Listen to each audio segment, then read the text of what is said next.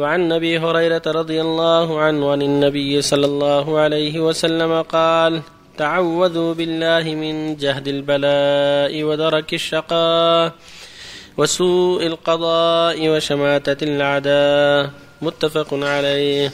وفي رواية قال سفيان أشك أني زدت واحدة منها وعنه رضي الله عنه قال كان رسول الله صلى الله عليه وسلم يقول اللهم أصلح لي ديني الذي هو عصمة أمري وأصلح لي دنياي التي فيها معاشي وأصلح لي آخرتي التي فيها معادي واجعل الحياة زيادة لي في كل خير واجعل الموت راحة لي من كل شر. رواه مسلم. وعن علي رضي الله عنه قال قال لي رسول الله صلى الله عليه وسلم قل اللهم اهدني وسددني. وفي رواية اللهم إني أسألك الهدى والسداد. رواه مسلم.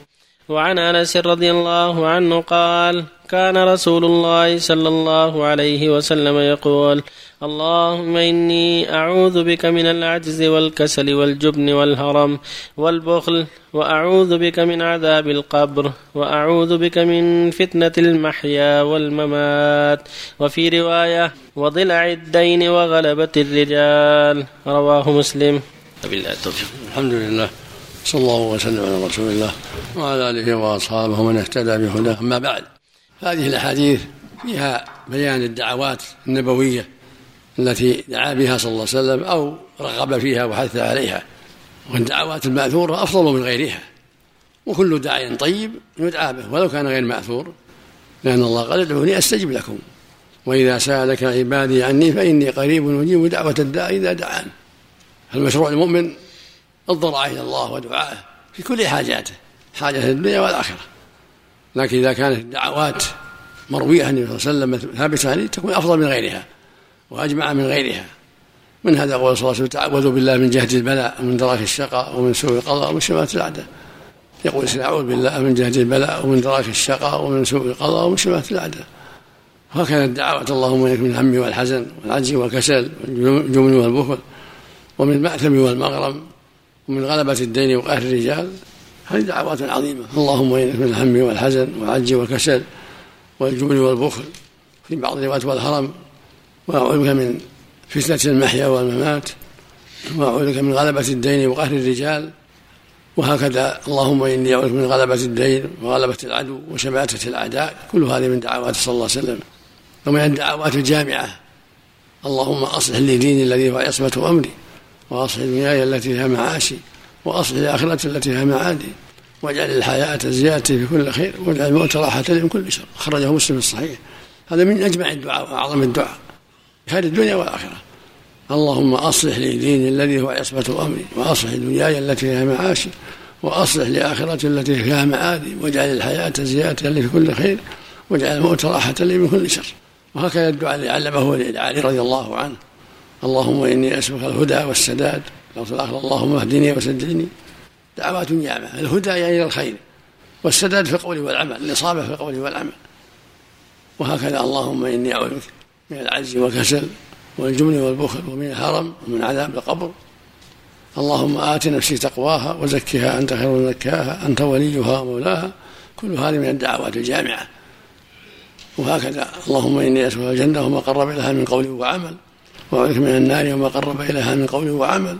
اللهم إني أسألك من خير ما سألك منه عبدك ونبيك صلى الله عليه وسلم وأعوذ بك من شر ما استعاذ منه عبدك ونبيك صلى الله عليه وسلم. اللهم إني أسألك من الخير كله عاجله وآجله. ما علمته وما لم أعلم وأعوذ بك من الشر كله عاجله وآجله.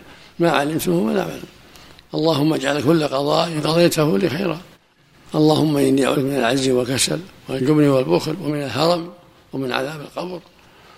المؤمن يتحرى الدعوات الجامعة التي جاءت عن النبي صلى الله عليه وسلم والتي يعلم أنها جامعة ومفيدة هو أعلم بحاجاته. اللهم ارزقني زوجة صالحة اللهم ارزقني ذرية طيبة اللهم ارزقني كسبا حلالا اللهم ارزقني عملا طيبا وما أشبه. يدعو الله بالدعوات الطيبة يتحرى. اللهم احفظني من كل سوء اللهم أعني على كل خير. كل الدعوات الطيبة مطلوبة لكن ما كان منها مأثورا ثابتا عن النبي صلى الله عليه وسلم من قوله أو فعله تكون أفضل من غيرها وفق الله الجميع. الله يحسن عملك كيف الجمع بين حديث أبو هريرة وما ورد في الحديث عن النهي عن السجع؟ السجع المقصود هكذا يتكلف. وما سجع لغير مقصود ما في شيء. كثير في القرآن وفي السنة. غير مقصود. أما التكلف ما ينبغي التكلف مثل ما قال صلى الله عليه وسلم في الذي قال رد على النبي صلى الله عليه وسلم قال كيف أغرب من لا شرب ولا أكل ولا نطق ولا استهل؟ فمثل ذلك يبطل قال سجع من سجع الكهان. لأن عرض به الحق ورد به الحق. فالسجع الذي يتكلف أو يرد به الحق ويعترض به الحق يكون ممقوتا ومردودا. نسأل الله. نعم. أحسن الله إليك. في غير أثناء صلاة الدعاء يرفع يديه. أحسن الله إليك. رفع اليدين من أسباب إجابة الدعاء. إلا في المواضع التي ما رفع فيها النبي صلى الله عليه وسلم. لا يرفع فيها.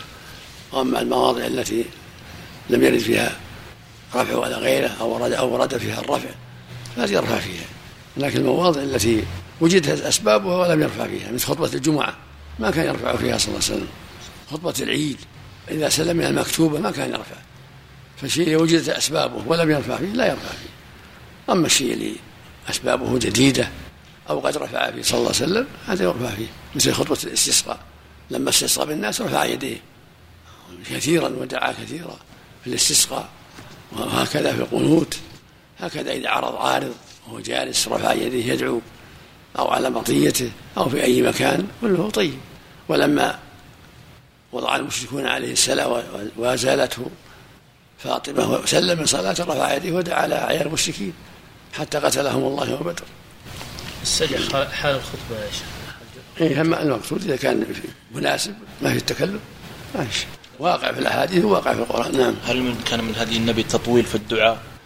بعض الأئمة يطول في الدعاء يقول ليتخير من الدعاء ما شاء. تقول مثل قالت عائشة كان النبي يستحب جوامع الدعاء فيدعو ما سوى ذلك. ويتحرى الدعوات الجامعة في قنوته وفي استسقائه من غير يشق على الناس. القنوت. السجود أو الأفضل في السجود. في السجود يدعو من أسباب الإجابة الدعاء في السجود. وفي آخر الصلاة قبل أن يسلم. كل هذا ما يوقات الإجابة. الدعاء لقوله اللهم اعوذ بك عجلي من عجلي وبجلي. أو اللهم نشكو اليك عجلي وبجلي. معناه صحيح ومعناه يعني أغلاطي. يعني اهدني اهدني سواء السبيل لكن يدعو دعوات أوضح. اللهم إني أسألك الهدى والسداد اللهم أصلح قلبي وعملي اللهم اكفني شر لساني وشر جوارحي. يدعو دعوات جامعة واضحة. أما العجر والبجر مجملة. ومعناها معناها يعني إخطائي وغلاطي هذا معناه.